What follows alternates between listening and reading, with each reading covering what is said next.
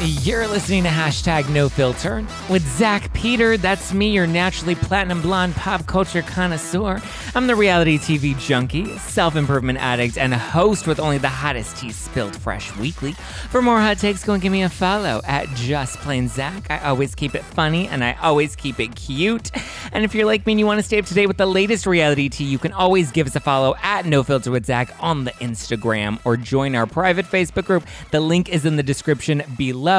Right now, I hope you are listening to this or watching this on the YouTube. Hit that subscribe button. I hope you're watching this with a fizzy can of my new No Filter wine. It's crisp, it's lightly fizzy, it packs a punch with 13% alcohol by volume, but less than a gram of sugar.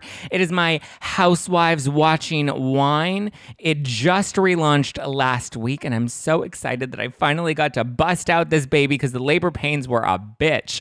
But I'm so excited. I've seen everybody order it and seen all of the photos start to come in. Please keep tagging me in them because I'm so excited, and I'm excited that we're going to get to drink these on our upcoming tour next month with me and Adam from Up and Adam. So if you haven't done so yet and you want to stock up on the new Housewives wine, definitely go to nofilterwine.com today. I've got out Your Husband's in the Pool because I feel like we're going to talk a lot about Jersey, and today's guest is also going to be on the tour at our New York City show on April 28th. So it was only fitting that I brought out the East Coast wine. And that's my Margaret Josephs inspired Your Husband's in the Pool. Get it now at nofilterwine.com and get your tickets to the tour at spillingtealive.com. All right, that's enough plugging my own shit. Please welcome. He is a pop culture guru. He is a journalist. You may have even seen him naked on television. Please welcome DJ Richie Sky. You know what? That intro is amazing. Okay, it's amazing. The music gave me gaga. There's wine. I love it all, and I'm so happy to be here. I'm so excited to have you. How's life? Life is lifing me right now. As life does. But you know, I feel like I'm swimming in a sea of blessings, and so I cannot complain at all. That's one thing. I literally went out for lunch with my friend recently, and she's going through a shitstorm, and she's venting about all these things that are going on, and I let her have her moment, and I was like, okay, now stop. I go, because I have a shit ton of shit that I want to come and complain about too. I was like, but what we're gonna do right now is think of three things that are really good that happened this week that we're grateful for, that we're excited about, or that, you know, even if the smallest thing is, you know what, this morning I didn't get my full 60 minutes in, but I got 30 minutes in, or you know what? You know, even though this stressful thing happened, a solution provided immediately after. Even if it wasn't my favorite solution, it's still a solution, and it keeps the train moving. So if anybody's listening, pause and think of three things that you're grateful for, or you're excited about, or that are good that have happened over the weekend. And can I add to that? Yes. To write it down. Yes. Write it down. That was my biggest takeaway from living in Los Angeles. And it's a struggle city out there. Mm-hmm. If you got to put in the time in Los Angeles, you just got to put in the time. But also you have to remember the things that you're grateful for. And that was my key, was writing everything that I was grateful down, even in the worst of times. So that's my soapbox moment for the day. Love that. Well, speaking of soapboxes, we have some housewives in New York that might be sitting on a few of them. What is your reaction to this big news that came out last week about the Real Housewives of New York getting 2 new shows? I, for one, am excited. Okay. So let me tell you this. My favorite 2 seasons of Housewives of New York are seasons 3. Mm-hmm. And season 7. Okay. Season 7 was where there were 8 wives. Mm-hmm. Bethany had just come back. We had just gotten Dorinda. Mm-hmm. To me, this was like, and I will go back and watch this season multiple times a year because that's how much I loved it. It was chaotic, not in a Salt Lake chaotic way, but in a old school Housewives type of way. And to me, I kind of yearn for the days of the classic housewives. So with that announcement, I'm like, okay, I'm kind of digging this because I know that we're in a different time, and I totally understand, you know, where and respect where we are. And so I see the need to kind of reboot. Although in my mind, I thought that there was a simpler solution. What's the simple solution? The simple solution was simply to, first of all, I think housewives do their best when they are in the age range of 40 to 50. Personally, mm-hmm. I think that they've lived life, they've really formed and developed into who they are, and they don't feel so Summer House. Mm. And, you know, to me, and I hate to say this, you know, I wish her the best. Leah was a huge miscast on the show, because to me, she's more Summer Winter House than Real Housewives of New York City. You know what I mean? Like Teddy in Beverly Hills, too young. Thank you. You hit the nail on the head.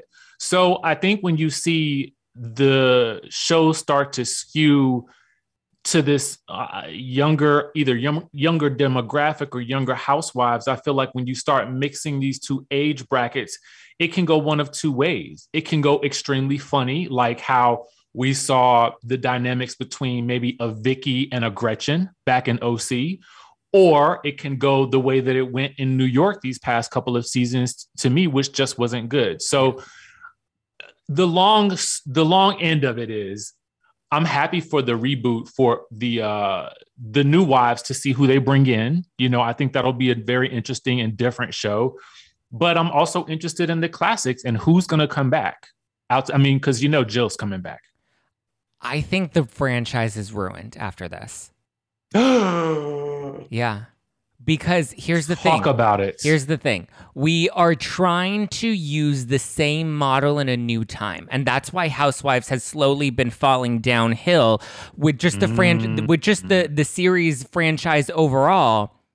Because I feel like when the model was created 16 years ago, it was a different time and our interests were different, and culturally, you know, the climate of the world was different, that we're just not as interested in what the show is as much as we used to be. And that's not a bad thing. That just means we need to create whatever the next version of Housewives is going to be. So I think when it comes to rebooting New York, you're really just putting all of the same dynamic or the same formula with an entirely new group of women. And I think it's the formula that's outdated, not the women that are outdated. Because if you think, like, at some point when a freezer gets invented, you have to stop, you know, you stop making, or how's that analogy? The igloo and the freezer. I don't know. Eventually when the freezer comes along, like, you get rid of the igloo. I don't know. It's some shit like that. Or I can't think of a better analogy, but like, the formula, I think, is just, it's retired, and Bravo needs to create a new series of programming that's going to be more interesting and compelling to the next generation of viewers. Because then if you think about it, all of us at some point are going to get old as well. And like, we're not going to be in the demo that they're going to want to be advertising to. And I don't know if Bravo's necessarily doing enough to bring in a new audience other than the current audience, which is us, that I think is really just watching more out of loyalty rather than watching because we're genuinely enjoying all of these shows. That is such an interesting take on it. And I think what you're saying speaks to what we're seeing in the ratings and just maybe reality TV overall in terms of cable, is that the ratings are down compared to what they used to be. Yeah. You know, back in the day, it was a Jersey or an Atlanta was in the 3 to 4 million. Yeah. And now they're barely breaking 1 million.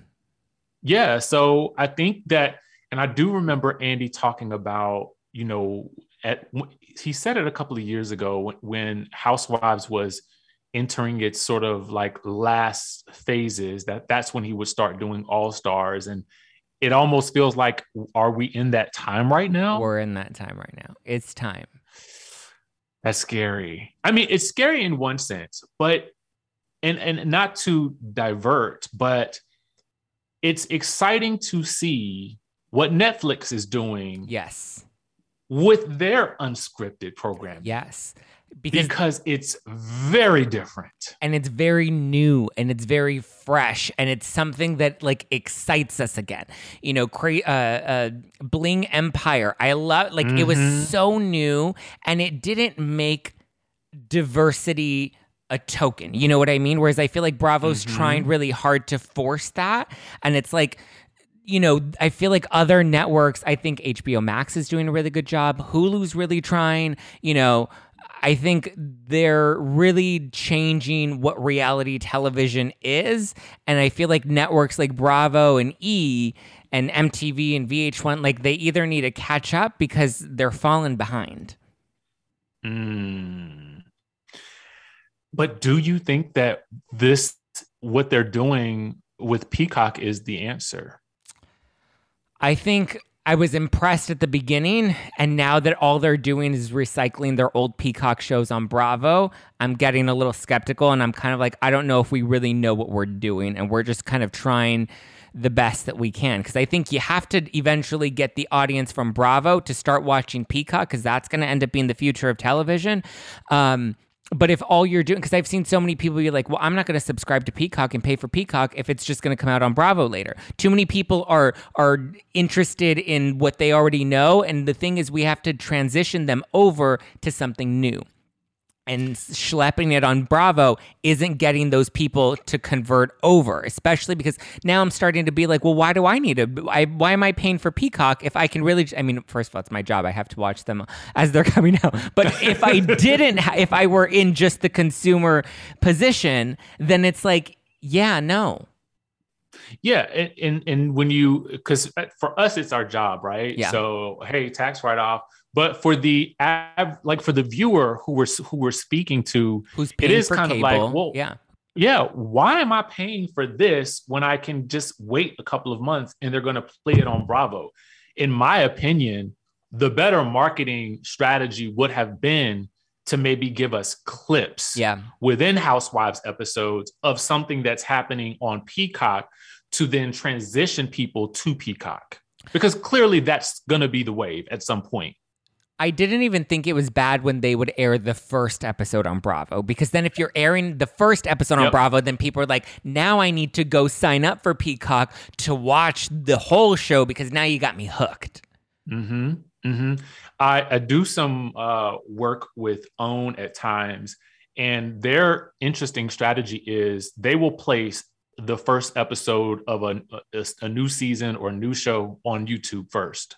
So that way people can, because they don't yet have their own, they have their app and stuff like that, but it really is a way to get people on board and to start watching the show. Yeah. So I totally agree with you on that. I also think that this splitting the two New York shows up like this is a lazy way for Bravo to skip out on accountability and put the choice on the viewers in terms of like what's going to help the network.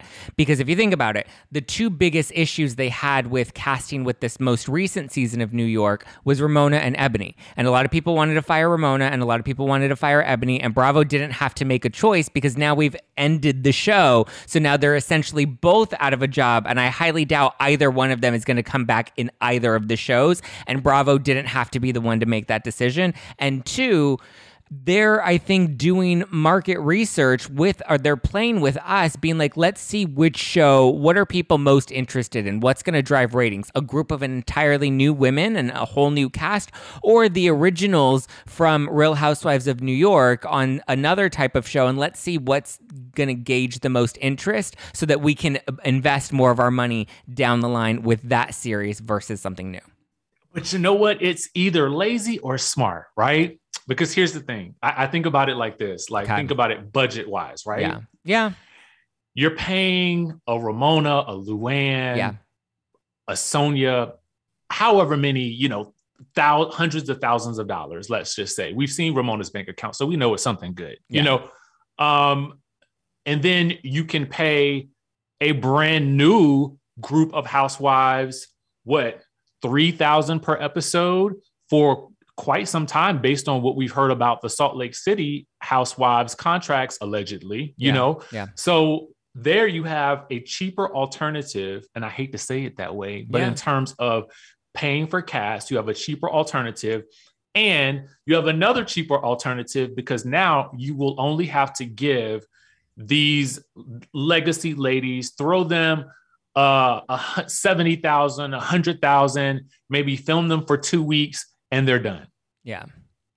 See, I like that thinking, but you're thinking from a producer executive standpoint.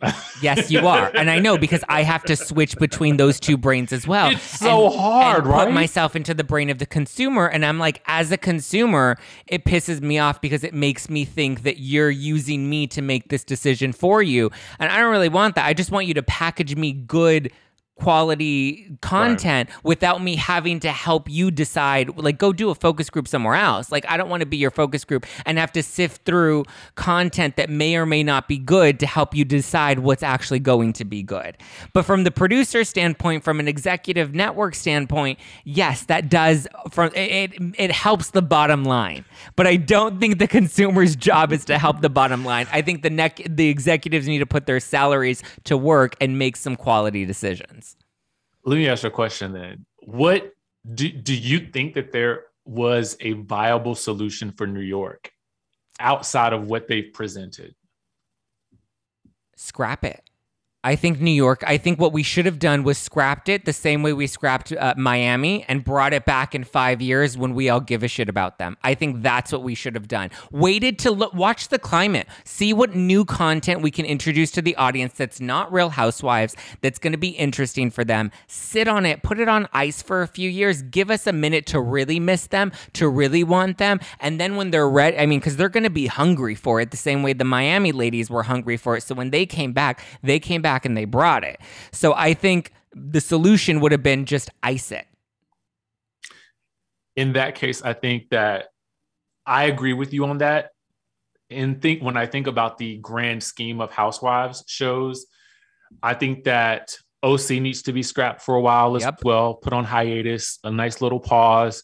And as much as I love Atlanta, I want to see what it brings this season. But if it doesn't bring what it needs to bring, let's give it a break for a little bit. There are enough housewife shows on the air currently that I think we highlight the ones that are really leading. Like Beverly Hills last season had us hooked and compelled. That was a forefront, but nobody. So when you're comparing that to New York, that's also on the air, like it's not hitting. That it's like, lead with the ones that have stories right now.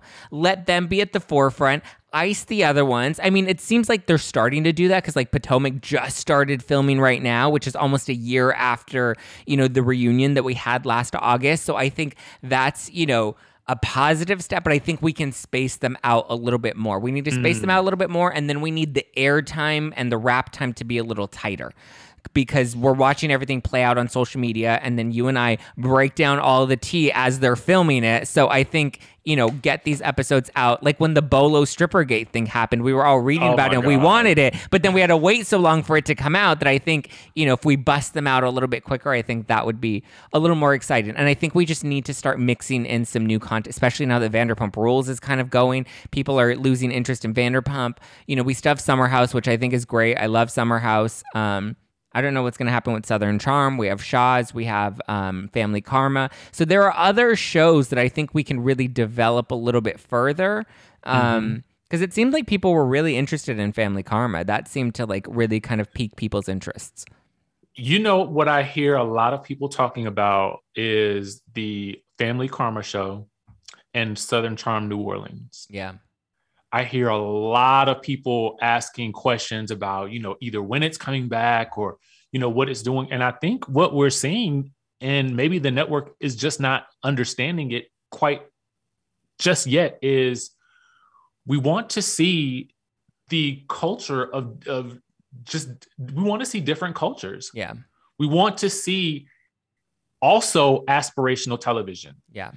And to me, I think that's where we have sort of lost a little bit of luster with Housewives, because it has become more drama focused and less fabulosity focused, which I think is another reason why we still love Beverly Hills to a certain degree, because they still give us that like they never lost that focus.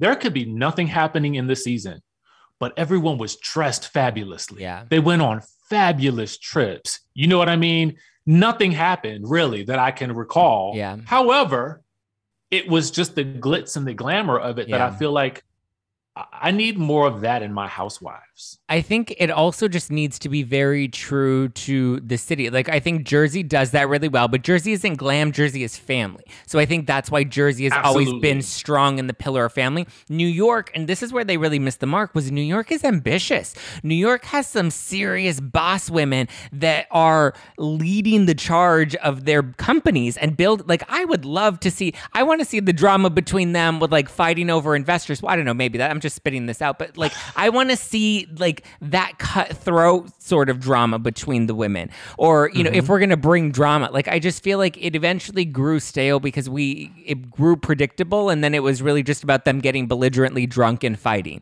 you know, versus there being something that was pillared in what New York actually is. And I think in New York, there's a grit and there's a hustle, you know, and it's not just, like, I think that's what made Bethany so great, is she was young and ambitious, and she had that spirit of New York, and I'm going to build my business. And then we watched her do that. And then we watched her conquer that. When I was watching The Big Shot with Bethany on HBO, I wasn't really interested in all these little people that wanted to come and work for her fake job. But, like, I was more interested in seeing her chatting with her team as a personality. You know, I thought that was great.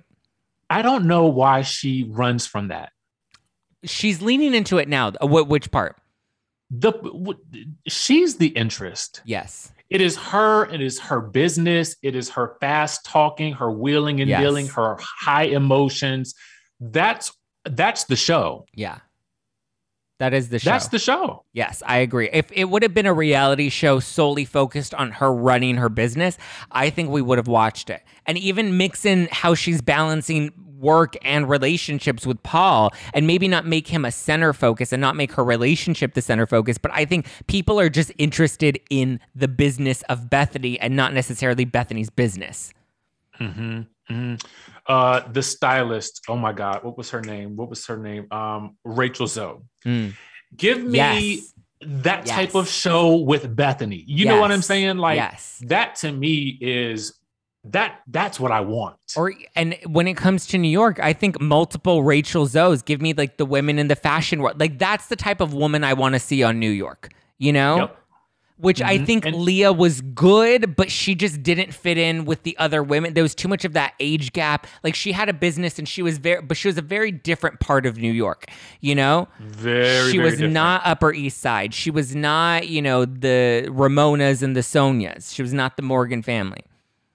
That and see, that's what made me think, put her in Summer House, because she was a bit more, I don't know, I felt like she was a bit more angsty, you know, I can't really, you know, she just had a younger vibe that I felt like didn't necessarily fit. Yeah. And I also blame a little bit of this on, and I don't know if it's the editing for New York. The editing for New York, because it used to be very fast. Yeah. Very fast. And I don't know what happened. Maybe it was the pandemic. I really don't know, but it was fast paced. And I also felt like they did their best. And again, I referenced season 7 when they had 7 to 8 wives. Yeah. That's why I'm excited. Busy. I'm excited for Beverly Hills, because Beverly Hills has 8 full times with side times. Like, and from what I've heard about Beverly Hills, it's really good, and it's going to be fast paced, and it's going to be very different from what we've got before. And I think this is going to be a great season of Beverly Hills. I really do. I'm excited. I cannot wait. So there are rumors that Luann's not coming back. And then my prediction is that we definitely will not have Ramona back on this Real Housewives of New York legacy show that we're building on Peacock. So there was a report that came out over the weekend in Radar Online that basically was speculating that Luann might not come back because she recently signed a deal with E! And because, like you mentioned earlier, there's been a massive pay cut for the women, where they're looking to only offer these legacy housewives about $100,000 versus their $800,000 to $900,000 salary that they were getting prior. Mm-hmm. What do you think? Well, first of all, what is Luann doing with E!? I have no idea. I don't even know if that's been fully, because we know Luann also was doing, you know, Chicago. She was replacing Erica Jane on Chicago, and then that wasn't actually happening. So Luann likes to talk about things before they're before the contract, the dotted line is signed.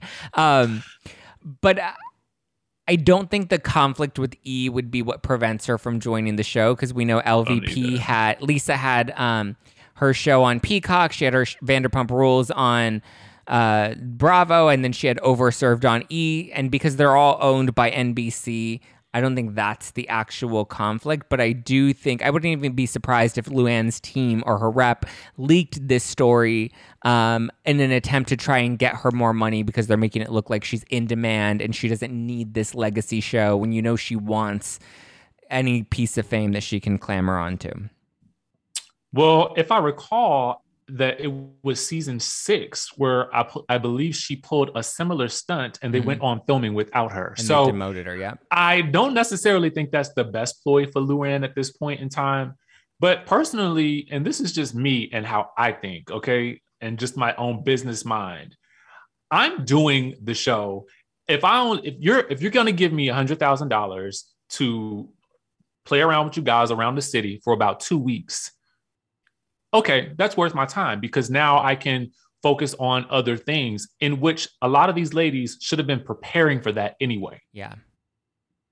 You can't be on these shows for this amount of years and not have other business things going. We talk about Ramona a lot, and Ramona, I think, is, you know, can be problematic. But I think that there is one thing about Ramona that I think is you can't escape, is that ultimately she's still a businesswoman. Yeah. And from my understanding about it, you know, she started the real estate school. She's doing that. You know, she's got multiple irons in the fire, and she's always traveling. The woman has her stuff together. So it's nice to be in a place where you don't have, where you can say no if you want to. But I would definitely take that extra $100,000, play around with the girls, and then leave. Yeah.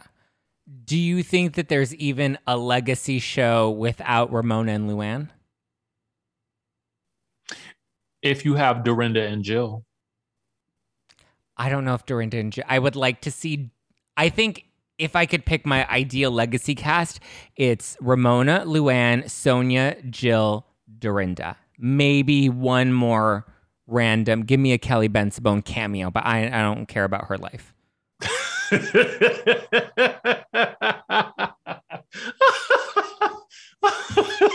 It's true. I just don't. But I want to see the legacy women. I want to see the season 1 OGs. Bethany would never do it, but I want to see the season 1 OGs interact together. But I don't think Ramona will do it, because like you said, she's been building this business outside of the show. I think she saw this coming. When Dorinda got fired and when Bethany left, I think she was like, okay, this is at some point going to have a shelf life, and I can't do, like, Luann can't sell Cabaret without New York. She just can't do, like, she didn't build a profitable enough business in order to make it happen. You know what I mean? Nor did Dorinda never expected to get fired. Sonya's now doing OnlyFans. It's just... it's a hot mess express. I definitely think that if invited, Sonya's definitely going to come. 1,000%. There was a poll out there, actually, and I would be 100% for this. I know it's never going to happen, but I think Carol had posted a poll where people were saying that she was one of the top people that they wanted to come back to the show.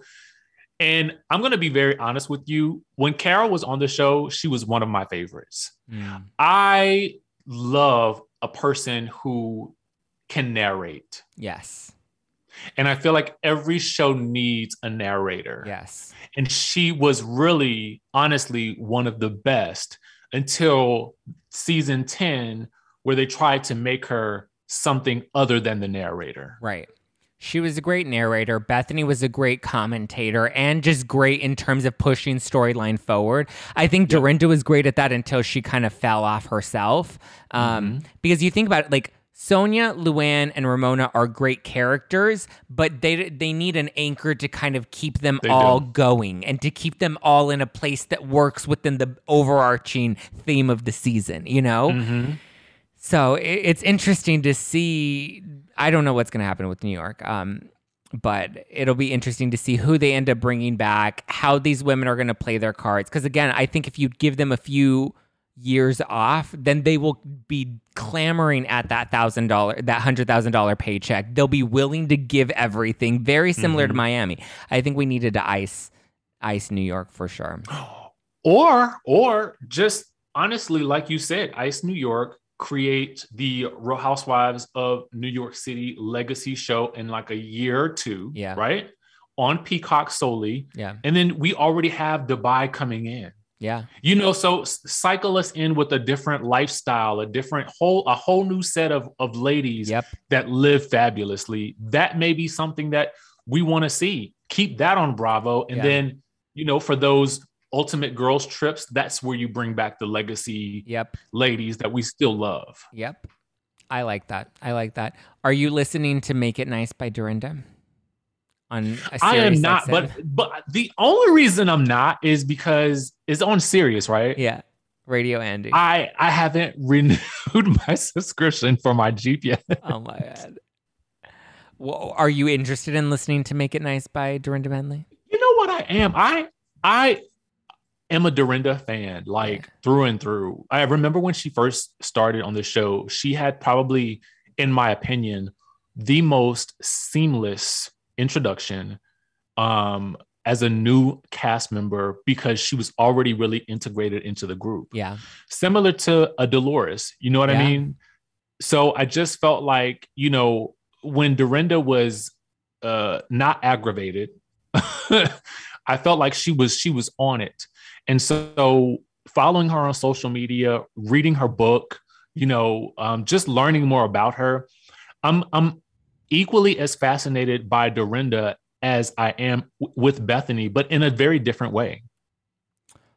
Are you going to read Bethany's book or Leah's book? Chaos Theory or Business is Personal? I will definitely be reading anything that Bethany puts out, because I just feel like I if she's talking business, I'm here for it. Yeah. Leah's book, I may give it a read, because I don't want to. No, I'm probably not. I'm not interested in her story. I would buy from her brand. Yeah. I don't think we got enough story or enough from her to be as emotionally invested to do an actual book or to want to buy an actual book, you know? I was not invested at all in her. Yeah. On the show. Not this show. And I think you're right. I would rather buy something from Married to the Mob rather than read the book. And I hear that her PR team is also trying to pivot her away from anything Real Housewives. Like, they're trying to build her brand as this like New York hustler businesswoman rather than the Real Housewife of New York, Leah McSweeney. Now, that to me would excite me more if her book was about her venturing into the world of fashion, stories with Lil' Kim, because we know that, you know, they have a relationship. Those are the things that I feel like would be more interesting to me about Leah. Maybe a podcast as she chronicles her, you know, foray into the fashion industry. That to me, I feel like is more of a space for her at this point, but that's just my marketing brain and how I think about maybe how she could pivot from this. Yeah. What about Jersey? Have you been invested in this recent season? I am obsessed with Jersey. Isn't it good? You know what I like about it? I like that Jersey always has a short season. And I know some people don't like that. But you know why I like it? Because it keeps it concise. It's succinct. There's not a lot of filler episodes. And as much, I have to say this, because I hate when people say this about my Melissa, that she has no storyline. I hate the term storyline. And let me tell you why. Because sometimes I feel like there's, and again, this is probably me thinking more along the lines of a producer than the consumer or the person who's just watching casually at home. But I think that there's a difference between story and storyline. You know, a storyline to me seems like a pre-planned outline for what you're going to do or talk about on the show. But a personal story to me is what we see with her and Teresa and Joe. Yep. Like, this is a family, like you said. And that's why Jersey works. And that's why Melissa works in that trifecta, because it's so complicated and it will always be complicated. And I don't even know why it's going to be complicated at points, but it is. And there's history there. I think what it is as viewers, we've become too savvy for our own good. And we're like trying to be producers. Like, it's very different when you work in production or you have that, profession. But like, as just an average consumer, and I always have to remind people about this, I'm like, just enjoy the show. Just watch the show and enjoy it for what it is, or don't enjoy it for what it is. Don't overanalyze it. Don't dissect it. Don't try to figure out what each individual woman's storyline is or have commentary on that. Enjoy the show that's being packaged to you and judge it based off of its entertainment value or, not entertaining to you, But like, I think it's the same thing with like the news and stuff. Like, I feel like I get so irritated because I see people on Twitter and they tweet these things and they're like, my source tells me this. And their source is like some random person in their DM that like was at a restaurant that saw one of the housewives order a coffee. And they're, and they create this whole narrative and story and then they give it to somebody on Twitter and then someone on Twitter runs with it and then it starts trending and then my DMs are blowing up with like, did you see this rumor? And I'm like, no, it's bullshit. I hate fucking blind items. I hate blind items with a passion. Dumois has become the biggest thorn in my side. Like, if Dumois actually vetted their shit, then I would like them. Or like, be the cute little photos we saw so-and-so at this, whatever, But like, the bad, I call them low budget rumors. Low budget tea is what I call it. I'm like, I don't fuck with the low budget tea, Richie. Like, everybody thinks they're a journalist and a producer now. Zach, I can't wait to see you in New York. Oh. You know what? I want to say something to that. On my channel, I recap episodes of, just a lot of shows. And when I recap the show, I have to, I do take off the, the production hat a little bit because I have to, in order for me to feel my most passionate, I have to be in it. Yeah. You know what I'm saying? Like, I have to be in the story and wherever it's going. And that's going to mean that I'm not always a fan of Teresa's. Yeah. And people, they roast me in the comments because they love them some Teresa. Yeah. And it boggles my mind sometimes because it's like, don't get me wrong. Teresa's needed in Jersey, right? And she has a place in the history of Housewives. However, I don't like when the cast is afraid of one person. Yeah. That's not an interesting show to me. So to see Margaret tell Teresa that she too is full of shit, and then not even, this was my favorite moment. Teresa is storming down the hill after Margaret. Margaret's back is still turned because she knows she's not going to do anything to her.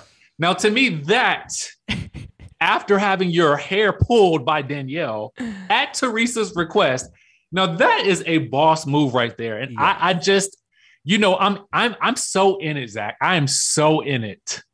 I'm loving Margaret this season.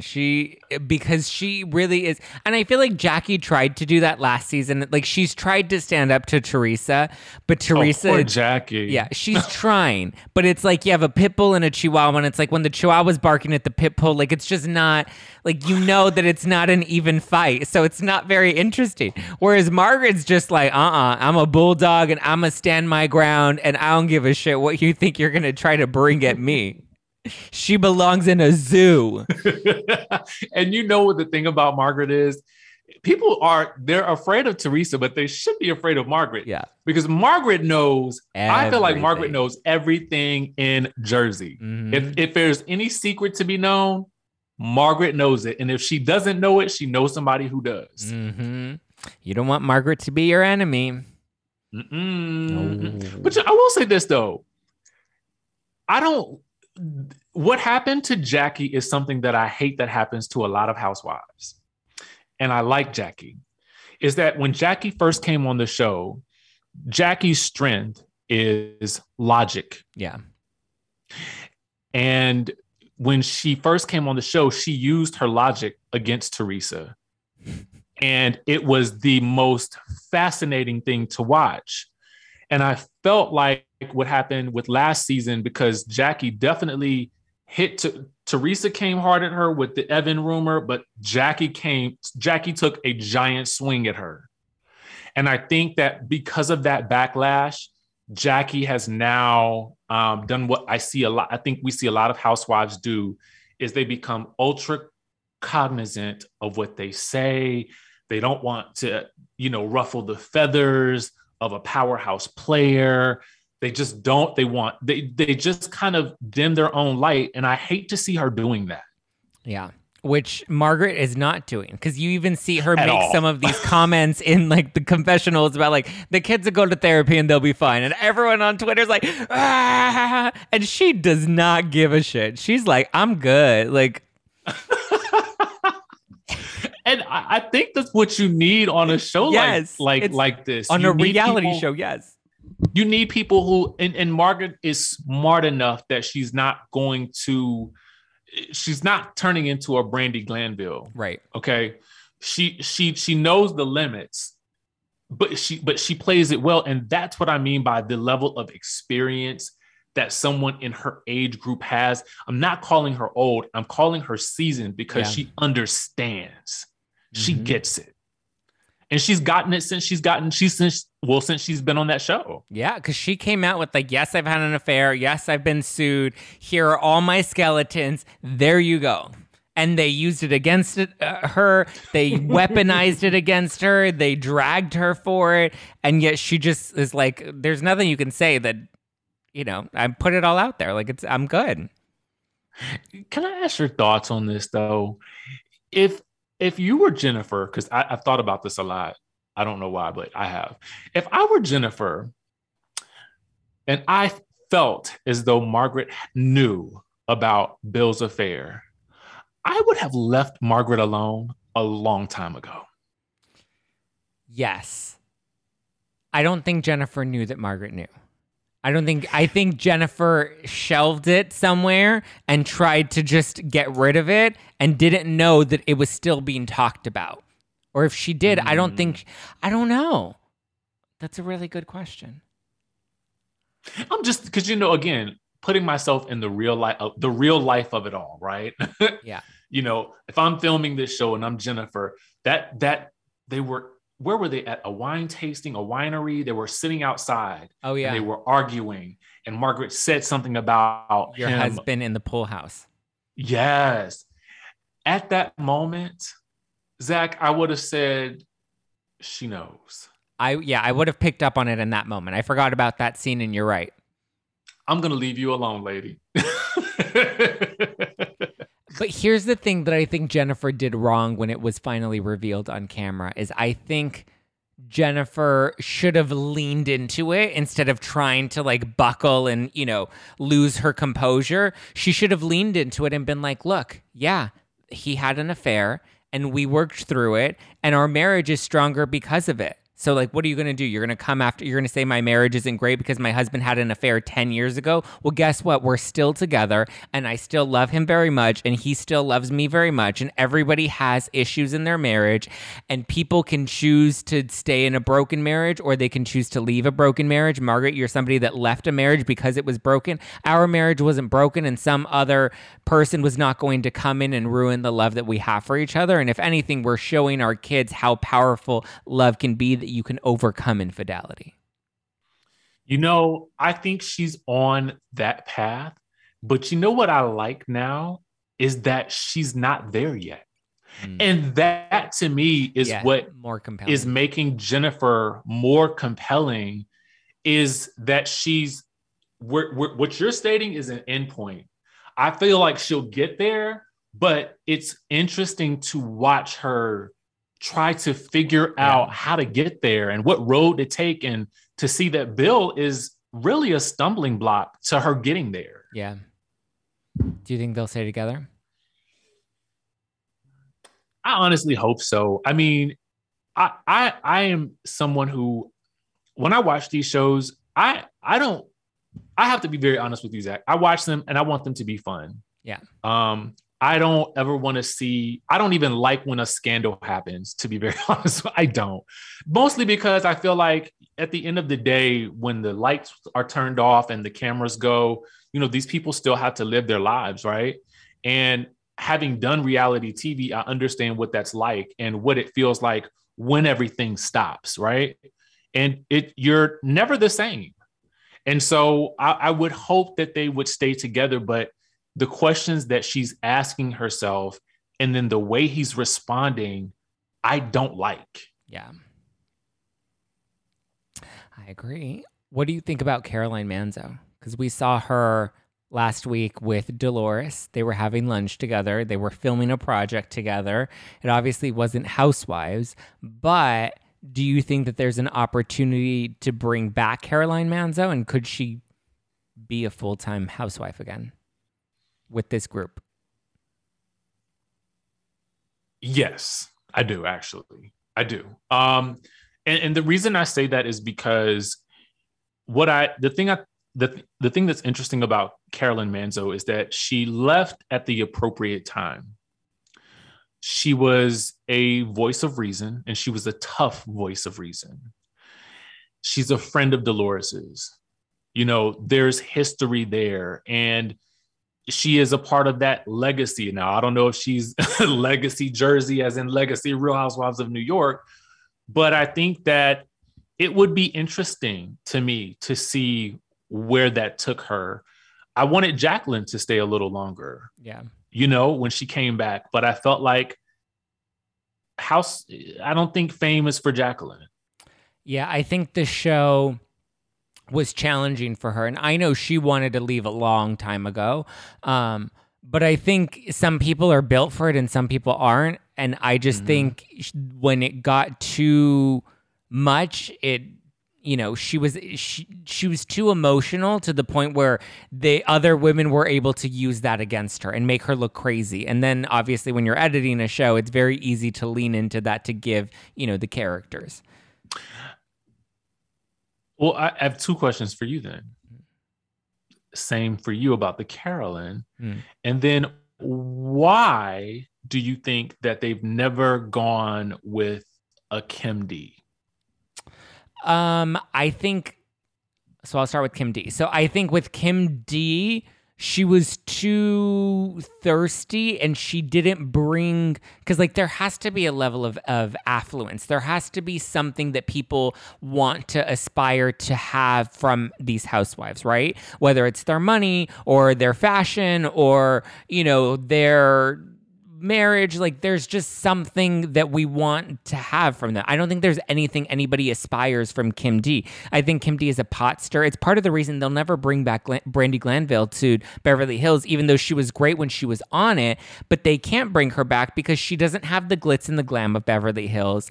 And she just, you also, with people like Brandi and with Kim D and with Danielle, you don't have to pay them full time because you know they're going to give you everything as it is, that it's not even worth that investment.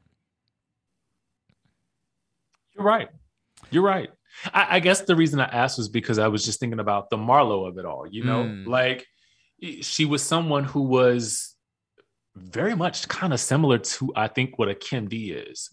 Not so much a Brandi, because I feel like Brandi has a whole different set of problems for Beverly Hills specifically. Maybe if she was in the OC, okay, I think I could work with that. Yeah, but I don't know. It just kind of hit me as we were talking about Caroline. But I now want to know what you think about Caroline. I would love to see her in like a friend of capacity, but I don't know if she would. I mean, I could see it. I know they asked her to be a friend of, and she turned it down because she's like, you're not going to come in and like, you're either going to give me a full-time contract with a full salary or nothing at all. But I think it would be interesting to see Caroline come in, because Teresa kind of thinks that she's the pillar of the show. And to be fair, they've made her the pillar of the show by making her the queen of Jersey. And they endorse that by allowing her to say that in her tagline. They enable that bad behavior that Teresa gives us. But I think if a Caroline came back, like, I don't think Teresa's scared of many people, but I think there's something about Caroline that intimidates Teresa, that I want to see Teresa back in that role of, like, you know, the ego has gotten shot down. I think Caroline would get along with Margaret, or they would have some good sparring moments. I think she could be level-headed and reasonable with Jackie, and they can relate in that sense. I think Dolores has a history with Caroline. Teresa has a history that, seeing them together, would be compelling and interesting to watch.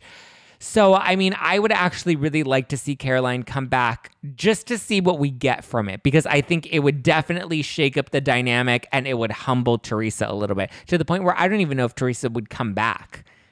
I think Teresa wants her own show, and she's like, you know, she even said, she's like, I'm not going to get married on Real Housewives of New Jersey. I'll only get married if I get my own spinoff, or I'll only get married on camera if I get my own spinoff. Is she that interesting, though? Here's the reason why I ask. Because when I was watching Real Housewives Ultimate Girls Trip, she faded into the background. And it was actually, to me, surprisingly, Melissa played, in my mind, a bigger role on that show than Teresa, which I thought was this. I was like, this is very interesting. Yeah, I think it's because she... I mean, and I get it. She's been through so much and she's gone through so much drama on the show that I don't think she wants to intentionally. I think it's easier when you're the big dog in the big fish in the small pond. Whereas in Jersey, I think she's the big fish in the small pond. But when it came to Ultimate Girls Trip, you had the best of every show coming on out there that were bringing their A game, that she can very easily get lost in that. I think her family is interesting. I think her relationship with Joe and Melissa is interesting. I think the girls have become a fascinating pillar within her life. I think her relationship is kind of that train wreck that we're waiting to watch. Like, we see it coming and we're just waiting for it to crash, like Luann and Tom, that I think there's interest there. What do you think of him? Of Louis? I think he is playing a part. I think they're both playing a part. I think it's a Luann and Tom situation all over again. I think they've really gotten caught up. It's Kim and Chris Humphries. You know, they've gotten caught up in the story, in the fairy tale of it all. I think the fact that so many people are speaking out against them and calling them creepy only motivates Teresa to prove them wrong even more, because she wants this redemption story for her life. Not on the show, but I just think in her life, she wants to be like, I found somebody good and I want to marry somebody good. So she's going to do everything she can to believe that this person is good, despite all of the red flags that are popping up. I don't love Louis. I would want him to be her end game, because I want her to, like, finally have some love and peace, but I don't think that it's him. Yeah, I just kind of felt like there are too many red flags. And it wasn't just the video for me. The video was like, when I first saw it, I was like, okay. It's a little odd, but clearly he's at a camp for men who want to get back together with their girlfriends. That's how I took it, you know? But I think there are other things that have occurred. Him lying about it, you know, that was a red flag. You know, the moment that he said something about how, when he threatened to leave the event at Jennifer's, the rental in at the shore, because Teresa did not want him to speak. And he threatened to leave, and he said something about, she's never going to learn if I don't teach her. Yeah. That was a huge red flag to me. I also think it was a red flag when the way he spoke to Margaret in that moment, because he was, you know, very condescending to her. And he's like, what question do you want me to ask? And she's like, well, I don't really have a question. I just think you should address the video. And then he would, like, talk down to her, like, you don't scare me or you don't intimidate me. And she's like, I'm not trying to scare or intimidate you. So I think he definitely... What it is with Louis, and I've seen this a lot, especially here in Los Angeles, is... you know, we're now investing into men's mental and emotional health, which I think is great. And so when I saw the video and I heard about this retreat that he was on, I wasn't all that surprised by it, because they're actually really common, where these men go on these, you know, retreats. Mm-hmm. And I think a lot of them can be very healthy, but I think there is a point where sometimes, because a lot of them are very much rooted in traditional roles of like what your role is as a man, you know, and as a man, yeah, you're the provider for a woman, and, you know, et cetera, et cetera. But I think with Louis, I think there may have also been some subliminal messaging that was given to them, or maybe just something that he was raised with that he hasn't been able to shed, that he's kind of convoluting with the message of what it means to be a man. But I think with him, he thinks that as a man, your position or your role is to keep the woman in check. And I think that's why we see him speaking to women in this derogatory way sometimes. And I don't even know if he's fully aware or conscious of it. I think, you know, especially when it comes to being on a reality show and it comes to having fame, like it kind of convolutes what your reality is, because, you know, you battle this internal compass of like staying true to yourself while also trying to prove the haters and the naysayers wrong. And I think Louis and Teresa are in this cycle of trying to prove everybody wrong and not actually focusing on how much they love each other and want to build a future together and are even compatible with each other. And even if they're happy, you know, I think that's an afterthought rather than kissy kissy for the camera. I don't know if I read this or if I'm totally making it up, so correct me if I'm wrong, but I thought I read somewhere that Tamra allegedly compared him to Brooks. I think I heard that too. And I just thought that was such an interesting comparison, because the Brooks thing was bad. Yeah. And I would almost wager to say that was that was part of the downfall of Vicky Gunvalson on OC. Maybe less of a Brooks and more of a Slade. I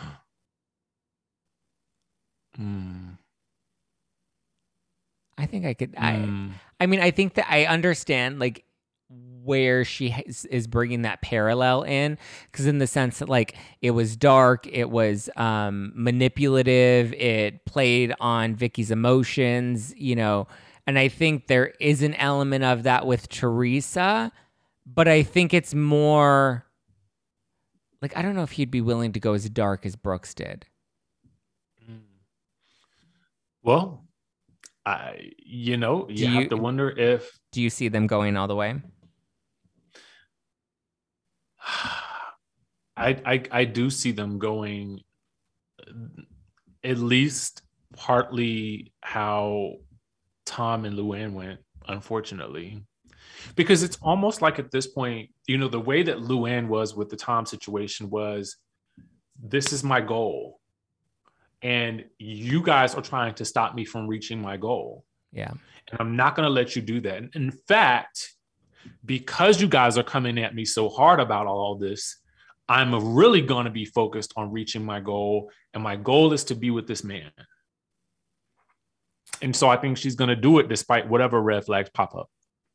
I think they're going to get married, and I actually think they're going to go further than Luann and Tom did. I hope so. Because I think, one, there's like a subconscious insecurity of Teresa's of being like, I went to prison and I have this reality show and there's all this baggage that comes with me, and there's my ex-husband and there's, you know, my family that's also on this reality show with me, that like I have to find somebody that's willing to love me for all of these things. And Louis appears to be somebody that loves her because of or despite of all of those things.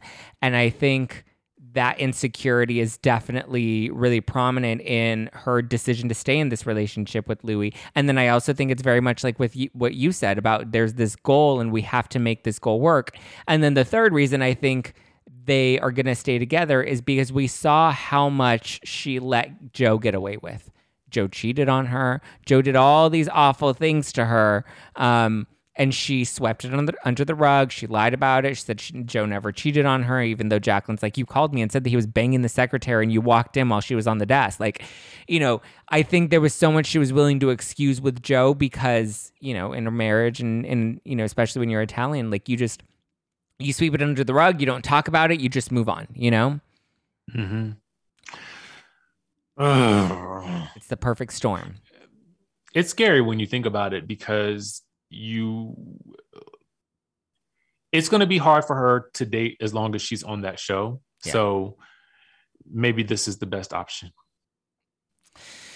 We'll have to wait and see how it all turns out and see if she gets that spinoff. I think Andy Cohen will give her spinoff. I think the executives will give her a special, a Teresa special. And then they're going to piggyback it off of the next season. That way it can kind of tie together. Now that I would be okay with. I just have to say this. I don't know who is at the network doing the programming scheduling, but I have some issues. Okay. And I just want to address it. Tell me. I know this is not a topic of conversation. What you said is key. Use your main show as a lead-in for a spinoff. Mm-hmm. Candy's show. You should have just waited until Atlanta came on. Mm-hmm. Use Atlanta as the lead-in for Candy's show. Mm-hmm. Karen's show. Use Potomac as the lead-in for the spinoff. You see how well it worked for Vanderpump Rules when they used Beverly Hills as the lead-in? Mm-hmm. That's how you program for the ultimate success of the spinoff. I will say Karen's spinoff looks terrible. It does not look interesting to me at all.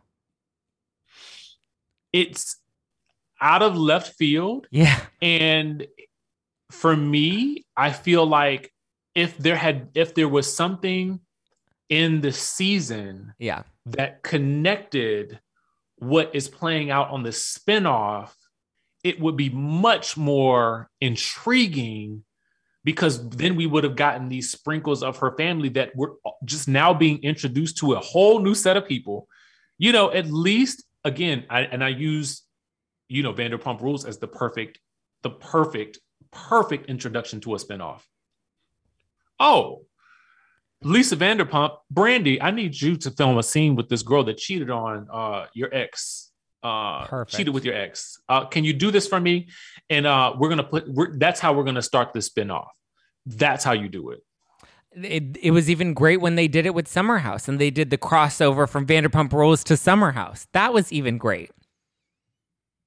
See, it's like this is what's happening at Bravo at the moment, that I feel like they're not reading the tea leaves fast enough. Yeah, because you're right. Even with Candy's show, we already know about the restaurant. We've already met some of, you know, the people in her family. That there was already a peak of interest that I think had they paired it with Real Housewives of Atlanta, it would have really taken off. Whereas like it's so random with Karen, because it's like, I don't care to watch a show that's just about Karen and her family. And not in a bad way, but it's just like, why am I supposed to give me a reason to care other than it just being we're going to play off of one of the housewives that happens to be popular on a housewife show, you know?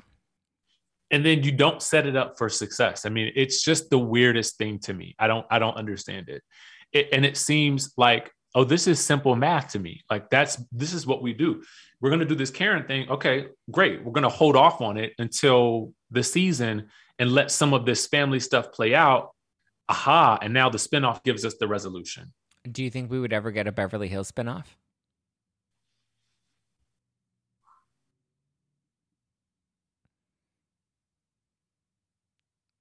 And if so, who?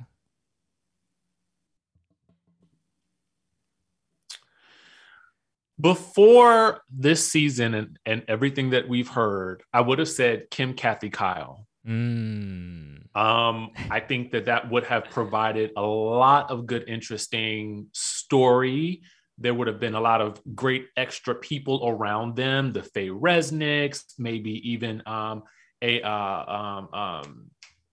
Kardashian mom. You know what I'm saying? I think that we could have gotten, that would have been a great story. But with everything that's happening with Beverly Hills now, I don't know who's in the best of place with Kathy. I can't tell. Garcelle and Sutton are the only two I think are actually talking to her right now. But I think it's also because Garcelle and Sutton, and I like them, but I think with them, it's very much like... we're the outsiders. We're the outsiders, and like we know Kathy Hilton is royalty in Beverly Hills, that we're going to try and make things nice so we can go to Craig's for her birthday dinner, you know? Like they're like, I'm gonna come around for that good Kathy has good caviar, and until Twitter cancels Kathy, I'm gonna enjoy the caviar because I want to go to Craig's too. Yes,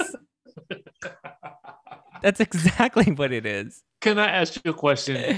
Do you believe the things that are being put out there about Kathy? You know, either causing a stir behind the scenes at the house, or, you know, saying some type of slur, you know, because Sutton has come out and said, no, nothing was said about her assistant. Like, what do you make of this? Like, yes. It's, and I, can I say this? Yeah. I knew that they were going to somebody was going to turn on Kathy. I said, oh, cause y'all love her too much this season. Y'all love this woman so much. I said, next season, she's going to be in the hot seat.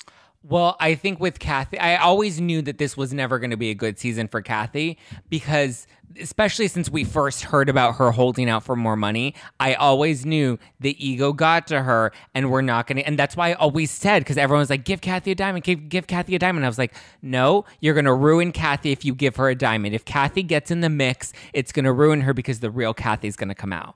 And we can't ruin her because she's fun, hunky-dory Kathy to bring in a little comic relief within the show. So I always knew that either the other women were going to turn on her, or she was going to ruin her own reputation all on her own. She was going to do bad all by herself. And I think she does that early on when she comes back, because she plays up the hunky-dory too much. She plays up the ditzy character, I think, a little too much, to the point where the other women are like, oh, like, come on, we're over this already. And so... I do know what happened in Aspen, because I got firsthand information as it was happening in Aspen. And it wasn't Sutton's assistant. That's, again, the low budget tea you get on Twitter, Richie. Don't be following that BS. It wasn't Sutton's assistant. It was a DJ at a country club that she, I guess... What it is she frequents this country club. She goes there all the time. And so they went there that night. She went there with all the women. They wrapped taping for the day. I think it was their last night in Aspen. So the producers and everyone just like went out for the night. So I think she was like, there's no cameras. I'm not mic'd. Like, I can be a monster tonight. And so she went to the country club. They weren't giving her the preferential treatment that I think she's accustomed to, especially since she goes there often. I think they were just like, oh, the housewives are going to come in. They're probably going to be entitled. Or maybe it was a busy night. I don't really know. I just know she wasn't happy with the level of service that she was getting, whether it was because she had an expectation of the service because she'd been there before, or because it was an ego thing. And she's like, I'm now with the Real Housewives of Beverly Hills. Like, how are you ignoring us? I don't know what exactly her motive was, but I just knew the guard was probably down because cameras were down. She got in a fight with the DJ because she wanted him to play Michael Jackson. And he's like, this isn't 1996. Like, we don't request songs anymore. We also don't have a quarter machine. Like, you know, I have a Spotify playlist and I press my space bar. Like, that's how this works now. Get with the times. And so she was upset. So I think it was a comment that she made under her breath where she referred to him as the FAG word. And one of the other housewives heard it and they end up bringing it on camera later. Now, simultaneously, and this is the piece that I think we're really going to get on the show, I don't think Bravo's going to lean into the slur at all. Or if they do, I think it'll be very much glossed over, just because I don't think they're ready for another big scandal like that.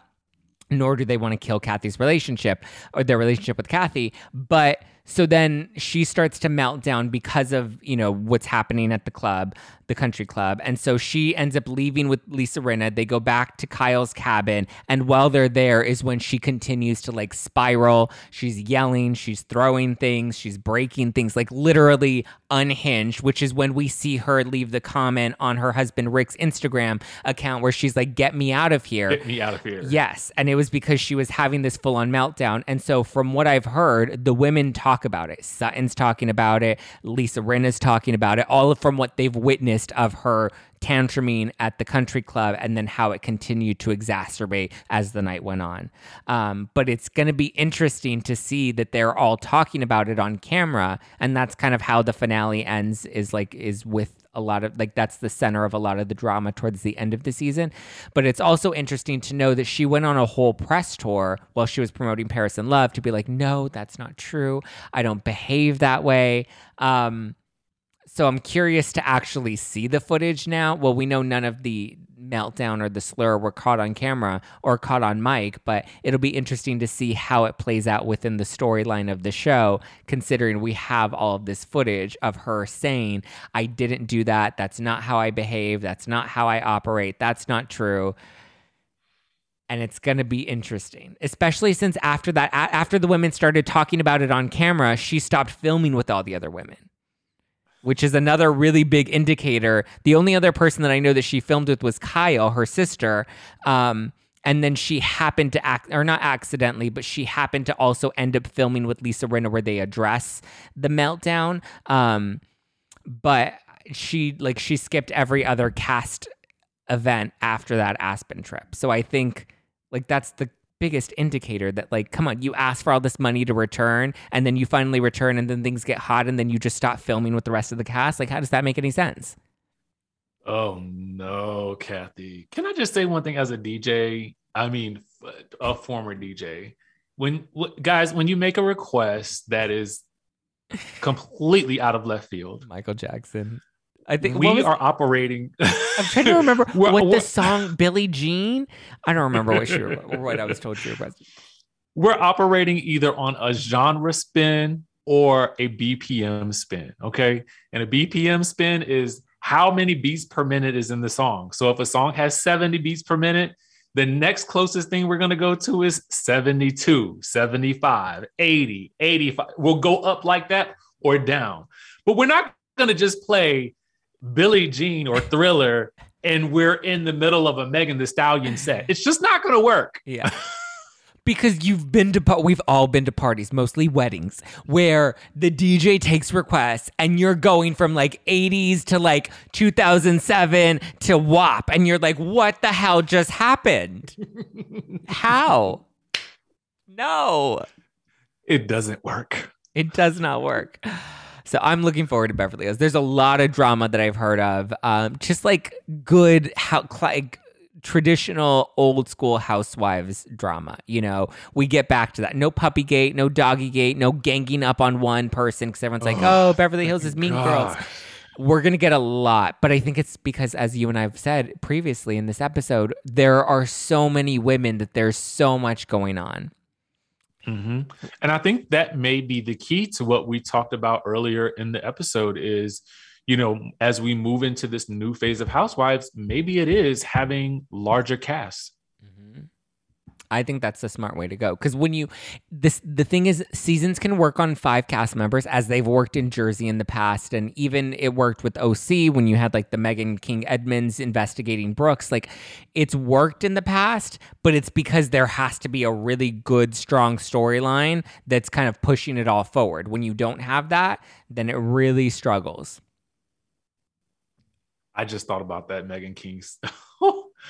That was a good season. See, and they only had 5. That was a good season. They only had 5.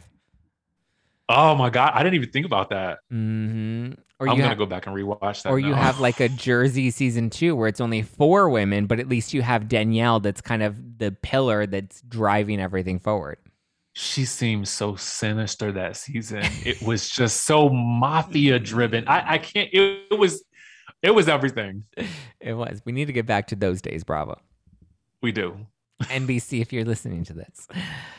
Oh, thank you so much, Richie, for chatting with me today. Do you want to pimp out your YouTube channel since you've always got that tea? You're always talking about, I see you always talking about Wendy Williams lately. Poor Wendy. Oh, I know. Poor Wendy. I need her podcast ASAP. Okay, guys. So follow me on Instagram at DJ Richie Sky, and then follow me on YouTube at DJ Richie Sky. And my personal YouTube channel is called Richie in Real Life, where we talk about travel, lifestyle, motivation, and YouTube success.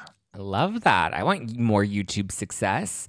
What would you say are your top 3 favorite unscripted shows at the moment? Of the moment, number one would be young, famous, and African. If you love Bling Empire, if you love selling Sunset, if you love selling Tampa, it's one of those great shows that just gives you culture and fabulous. It's just fabulosity to the max. Another favorite show is Love and Marriage Huntsville. It comes on Own. I love, love, love that show. I love Carlos King, who's produced for New Jersey, Atlanta, a lot of other great shows. He does that. And Jersey at the moment. Jersey to me is firing on all cylinders. I'm obsessed. I'm passionate every week. I'm frustrated every week. I'm mad every week. And when I'm feeling like that, I know that's when the show is amazing. Mm-hmm. So those would be my top three. I mean, and now we're going to get to pick Margaret's brain at City Winery in New York City on April 28th. Are you ready? Wait. I'm excited to have, I mean, I've had a lot of them on my shows, but it's always been like virtually because like we're in other states. And then obviously, you know, Zoom has become the new go-to. But like, I'm excited to actually have the Marge in person. I'm excited for all of us to get together because like we do each other's shows all the time, but like this is the first time you're going to get us all off the internet and IRL. I can't wait. I may even exceed my 2-drink. I have a 2-drink limit. Okay. I might just go to 3 that night. I don't know. Do you think Margaret's going to bring her Coffee Mate Snickers creamer? People were dragging her for that, but to me, I was like, where can I get that? The only thing I will drag her about that is the size, because that's a lot of creamer to carry with. Like, they have travel sizes, Margaret. Like, keep that one in the fridge and then just bring the little travel size. Like, people carry their little Tabasco everywhere. Like, that's not that hard. No, Margaret said, I am putting this in my Fendi bag. The big, giant one. Please tell her to bring it. Please tell her to bring it. Oh my God, yes. I love it. I love it. Thank you guys for listening to #NoFilter with Zach Peter. That's me.